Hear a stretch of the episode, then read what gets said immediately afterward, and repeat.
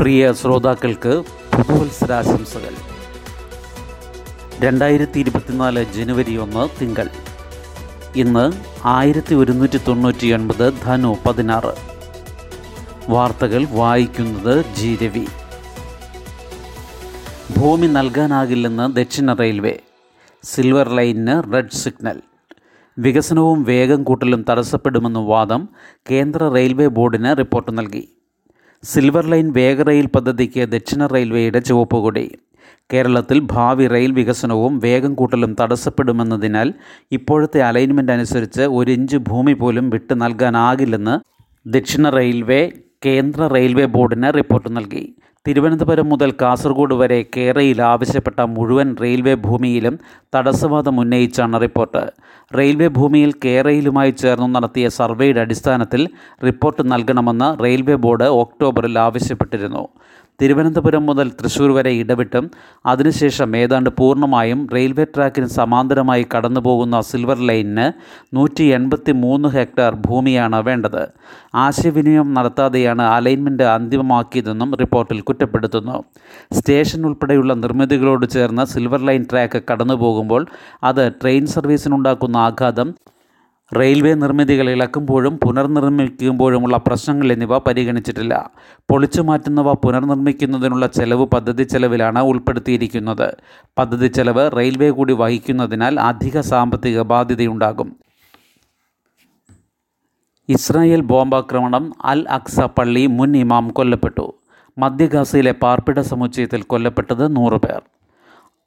അൽ അക്സ പള്ളി മുൻ ഇമാം ഡോക്ടർ യൂസഫ് സലാമ ഇസ്രയേൽ ബോംബാക്രമണത്തിൽ കൊല്ലപ്പെട്ടു. രണ്ടായിരത്തി അഞ്ചാറ് കാലത്ത് പാലസ്തീൻ മതകാര്യമന്ത്രിയായിരുന്നു. മധ്യഗാസയിലെ പാർപ്പിട സമുച്ചയങ്ങൾക്ക് നേരെ ശനിയാഴ്ച രാത്രി നടന്ന ബോംബാക്രമണങ്ങളിൽ ഡോക്ടർ സലാമ അടക്കം നൂറ് പേരാണ് കൊല്ലപ്പെട്ടത്. അദ്ദേഹത്തിന്റെ കുടുംബാംഗങ്ങളടക്കം ഇരുന്നൂറ്റി എൺപത്തി ആറ് പേർക്ക് പരിക്കേറ്റു.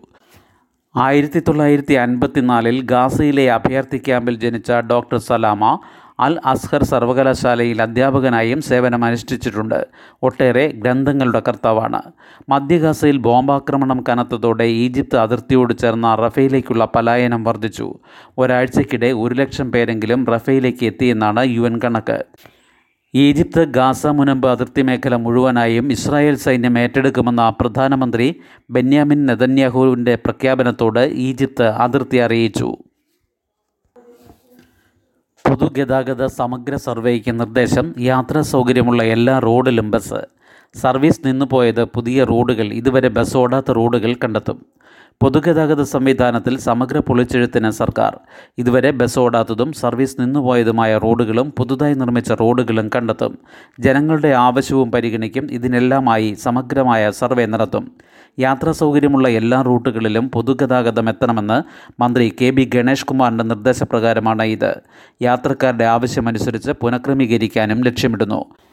ജില്ലാതലത്തിൽ മോട്ടോർ വാഹന വകുപ്പ് ഉദ്യോഗസ്ഥർ പഞ്ചായത്ത് പ്രതിനിധികളുടെ വരെ സഹായത്തോടെയാണ് പുതിയ റൂട്ടുകൾ കണ്ടെത്തുക. ജനങ്ങൾക്കും അറിയിക്കാം. പ്രാഥമിക സർവേ റിപ്പോർട്ട് ഏഴിന് മുൻപ് സമർപ്പിക്കണം. കണ്ടെത്തുന്ന റൂട്ടുകളിൽ സ്വകാര്യ ബസ്സുകൾക്കും പെർമിറ്റ് നൽകും. റൂട്ടുകളെപ്പറ്റിയും അവിടെ ബസ്സുകളുടെ പുനഃക്രമീകരണം എങ്ങനെ വേണമെന്നതും പഠിക്കുന്നതിന് കിഫ്ബിയുടെ കൺസൾട്ടൻസിയായ കിഫ്കോണിനെയും പ്രമുഖ കൺസൾട്ടിംഗ് ഗ്രൂപ്പായ കെ പി എം ജിയെയും നേരത്തെ ചുമതലപ്പെടുത്തിയിരുന്നു. ഇതുകൂടാതെയാണ് പുതിയ സർവേ. നിലവിൽ കെ എസ് ആർ ടി സിക്ക് പോലും തങ്ങളുടെ റൂട്ടുകളെപ്പറ്റി കൃത്യതയില്ല. യാത്രക്കാർ കാത്തുനിൽക്കുന്ന റൂട്ടുകളിൽ ബസ് വിടാതെ പ്രധാന റൂട്ടുകളിൽ മാത്രം ആളില്ലാതെ സർവീസ് നടത്തുന്ന ബസ്സുകളും ധാരാളമുണ്ടെന്നാണ് കെ എസ് ആർ ടി സിയുടെ തന്നെ പഠനം തെളിയിക്കുന്നത്. ദിവസവും കെ എസ് ആർ ടി സിയിലേക്ക് നൂറുകണക്കിന് പരാതികൾ വരുന്നുണ്ട്. ആയിരത്തി തൊള്ളായിരത്തി എൺപതിലാണ് ജില്ലാതലത്തിൽ പഠനം നടത്തി റൂട്ടുകൾ കെ എസ് ആർ ടി സിക്കും സ്വകാര്യ ബസ്സുകൾക്കും വീതിച്ച് നൽകിയത്. പിന്നീട് ക്രമീകരണമൊന്നും നടന്നില്ല. രണ്ടായിരത്തി ഒന്നിൽ മുപ്പത്തി ആറായിരം സ്വകാര്യ ബസ്സുകളാണ് കേരളത്തിൽ സർവീസ് നടത്തിയിരുന്നത്. ആറായിരത്തിലധികം K S R T C ബസ്സുകളും സർവീസ് നടത്തിയിരുന്നു. ഇപ്പോൾ ഏഴായിരത്തിൽ താഴെ സ്വകാര്യ ബസ്സുകളും കഷ്ടിച്ച് നാലായിരം K S R T C ബസ്സുകളുമാണ് service നടത്തുന്നത്. സ്റ്റാർട്ടർ കമ്പനികൾക്ക് പൊതുഗതാഗതത്തിൽ നിക്ഷേപത്തിന് അവസരം നൽകും. വലിയ ബസ് നഷ്ടമാകുന്നിടത്ത് ചെറിയ വണ്ടികൾ സർവീസിന് അയക്കാൻ സ്വകാര്യ സംരംഭകരെയും ക്ഷണിക്കും. ഗാസയിൽ വീടുകളിൽ ബോംബിട്ടു യുദ്ധം തുടരും നെതന്യാഹു. സെൻട്രൽ ഗാസയിലെ അഭയാർത്ഥി ക്യാമ്പുകളിലും ബോംബാക്രമണം. വെടിനിർത്തണമെന്ന രാജ്യാന്തര അഭ്യർത്ഥന തള്ളിയ ഇസ്രായേൽ പ്രധാനമന്ത്രി ബെന്യാമിൻ നദന്യാഹു ഗാസയിൽ ആക്രമണം മാസങ്ങളോളം തുടരുമെന്ന് വ്യക്തമാക്കി. ഹമാസിനെ ഇല്ലാതാക്കുക എന്ന ലക്ഷ്യം നേടാൻ സമയമെടുക്കുമെന്നതിനാൽ യുദ്ധം നീളുമെന്ന് ഇസ്രായേൽ സൈനിക മേധാവി കഴിഞ്ഞ ദിവസം പറഞ്ഞത് തന്നെയാണ് ടി വി പ്രസംഗത്തിൽ നെതന്യാഹു ആവർത്തിച്ചത്. ഗാസയിലെ രണ്ടാമത്തെ വലിയ നഗരമായ ഖാനി യൂനിസിലാണ് ഇസ്രായേൽ ടാങ്കുകൾ ഇപ്പോൾ കേന്ദ്രീകരിച്ചിരിക്കുന്നത്. ഇവിടെ ഹമാസുമായുള്ള തെരുവ് യുദ്ധം തുടരുന്നതിനിടെ സെൻട്രൽ ഗാസയിലെ അഭയാർത്ഥി ക്യാമ്പുകളിലടക്കം കനത്ത ബോംബാക്രമണമാണ് കഴിഞ്ഞ രാത്രിയിലും ഇസ്രായേൽ നടത്തിയത്. അധിനിവേശ വെസ്റ്റ് ബാങ്കിലെ തുൽക്കരിയും നൂർ ഷംസ് അഭയാർത്ഥി ക്യാമ്പുകളിൽ നടത്തിയ വെടിവെപ്പിൽ പതിനേഴ് പേർക്കും പരിക്കേറ്റു. ഇസ്രായേൽ ആക്രമണത്തിൽ ഇതുവരെ ഇരുപത്തിയൊന്നായിരത്തി എണ്ണൂറ്റി ഇരുപത്തിരണ്ട് പലസ്തീൻകാർ കൊല്ലപ്പെട്ടു. ഇതിൽ എഴുപത് ശതമാനവും സ്ത്രീകളും കുട്ടികളുമാണ്. ഗാസയിലെ നാൽപ്പത് ശതമാനം ജനങ്ങളും പകർച്ചവ്യാധി ഭീഷണിയിലാണെന്ന് ഐക്യരാഷ്ട്ര സംഘടനയുടെ പലസ്തീൻ അഭയാർത്ഥി ഏജൻസി അറിയിച്ചു.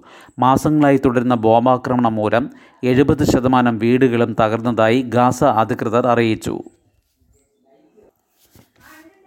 പ്രധാനമന്ത്രി നാളെ തമിഴ്നാട്ടിൽ മറ്റന്നാൾ കേരളത്തിൽ പ്രധാനമന്ത്രി നരേന്ദ്രമോദി നാളെ തമിഴ്നാട്ടിൽ സന്ദർശനത്തിനെത്തും.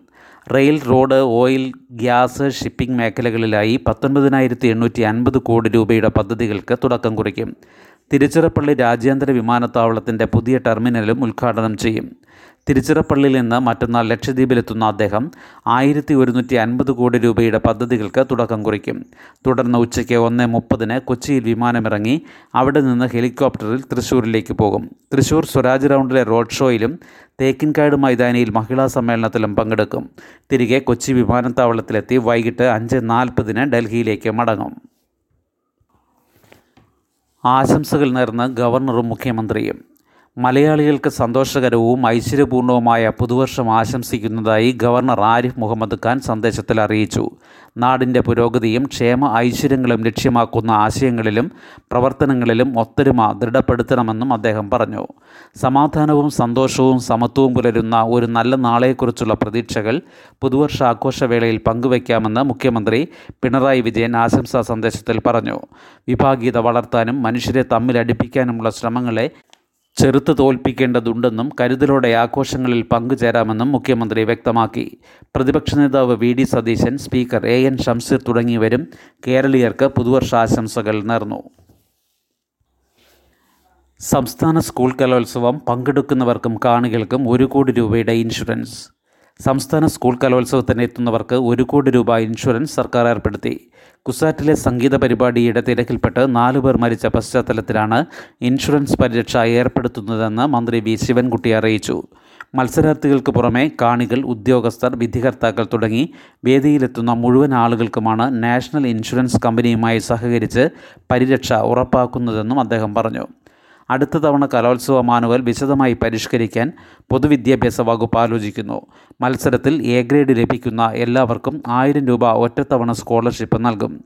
അടുത്ത വർഷങ്ങളിൽ സ്കോളർഷിപ്പ് തുക വർദ്ധിപ്പിക്കുന്ന കാര്യം സർക്കാർ പരിഗണിക്കുമെന്ന് ധനമന്ത്രി കെ എൻ ബാലഗോപാൽ പറഞ്ഞു. വിധി നിർണയത്തിനെതിരെ തർക്കമുന്നയിക്കുന്ന ഘട്ടത്തിൽ അത്തരം ഇനങ്ങളിൽ അന്തിമ തീരുമാനമെടുക്കുന്നതിന് വേണ്ടി സംസ്ഥാനതല അപ്പീൽ കമ്മിറ്റി രൂപീകരിച്ചിട്ടുണ്ട്. അപ്പീൽ കമ്മിറ്റിയുടെ അധ്യക്ഷനായി പൊതുവിദ്യാഭ്യാസ ഡയറക്ടർ എസ് ഷാനവാസിനെ ചുമതലപ്പെടുത്തി. ഇത്തവണ കലോത്സവ ഉദ്ഘാടനത്തിന്റെ ഭാഗമായി അവതരിപ്പിക്കുന്ന മംഗലംകളി അടുത്ത വർഷം മത്സര ഇനമാക്കുന്ന കാര്യം പരിഗണിക്കുമെന്ന് മന്ത്രി ശിവൻകുട്ടി പറഞ്ഞു. കലോത്സവം നാലാം തീയതി രാവിലെ പത്തിന് മുഖ്യമന്ത്രി ഉദ്ഘാടനം ചെയ്യും. മന്ത്രി ശിവൻകുട്ടി അധ്യക്ഷനാകും. നടി ആശ ശരത്തിന്റെ നൃത്ത സംവിധാനത്തിൽ കലോത്സവ ഗാനത്തിന്റെ നൃത്താവിഷ്കാരം അരങ്ങേറും. സമാപന സമ്മേളനം എട്ടാം തീയതി വൈകിട്ട് അഞ്ചിന് പ്രതിപക്ഷ നേതാവ് വി ഡി സതീശൻ ഉദ്ഘാടനം ചെയ്യും. നടൻ മമ്മൂട്ടി മുഖ്യാതിഥിയായിരിക്കും. റിപ്പബ്ലിക് ദിന പരേഡിൽ കേരളത്തിന്റെ നിശ്ചല ദൃശ്യമില്ല. ഇക്കൊല്ലത്തെ റിപ്പബ്ലിക് ദിന പരേഡിൽ കേരളത്തിന്റെ നിശ്ചല ദൃശ്യത്തിന് അനുമതിയില്ല. പരേഡിലേക്ക് തിരഞ്ഞെടുക്കപ്പെടാത്ത നിശ്ചല ദൃശ്യങ്ങൾ ഈ മാസം ഇരുപത്തിമൂന്ന് മുതൽ മുപ്പത്തിയൊന്ന് വരെ ചെങ്കോട്ടയിൽ നടക്കുന്ന ഭാരത് പർവ് പരിപാടിയിൽ അവതരിപ്പിക്കാമെന്നാണ് പ്രതിരോധ മന്ത്രാലയം കേരളത്തിന് നൽകിയ മറുപടി. ഇക്കാര്യത്തിൽ സംസ്ഥാന സർക്കാർ തീരുമാനമെടുത്തിട്ടില്ല. പഞ്ചാബ് ബംഗാൾ ഡൽഹി സംസ്ഥാനങ്ങൾക്കും അനുമതിയില്ല. ഭാരത് പർവിൽ പങ്കെടുക്കില്ലെന്ന് പഞ്ചാബ് മുഖ്യമന്ത്രി ഭഗവന്ത് മാൻ വ്യക്തമാക്കി. ജനാധിപത്യത്തിന്റെ മാതാവ് വികസിത ഭാരതം എന്നീ പ്രമേയങ്ങളാണ് കേന്ദ്രം നിർദ്ദേശിച്ചത്. കേരളം പത്തു ഡിസൈനുകൾ നൽകി കേരളത്തിന്റെ വികസന നേട്ടങ്ങളാണ് ഉൾപ്പെടുത്തിയിരുന്നതെന്ന് P R D additional director V Saleen പറഞ്ഞു. എല്ലാ വർഷവും പതിനഞ്ച് പതിനാറ് സംസ്ഥാനങ്ങളെ മാത്രമാണ് തിരഞ്ഞെടുക്കാറുള്ളത്. രണ്ടായിരത്തി ഇരുപത്തി ഒന്നിലും ഇരുപത്തിരണ്ടിലും കേരളത്തിന്റെ നിശ്ചല ദൃശ്യം ഉൾപ്പെടുത്തിയിരുന്നു. രണ്ടായിരത്തി ഇരുപതിൽ അനുമതി നിഷേധിക്കുകയും ചെയ്തിരുന്നു. ശുഭദിനം. നന്ദി.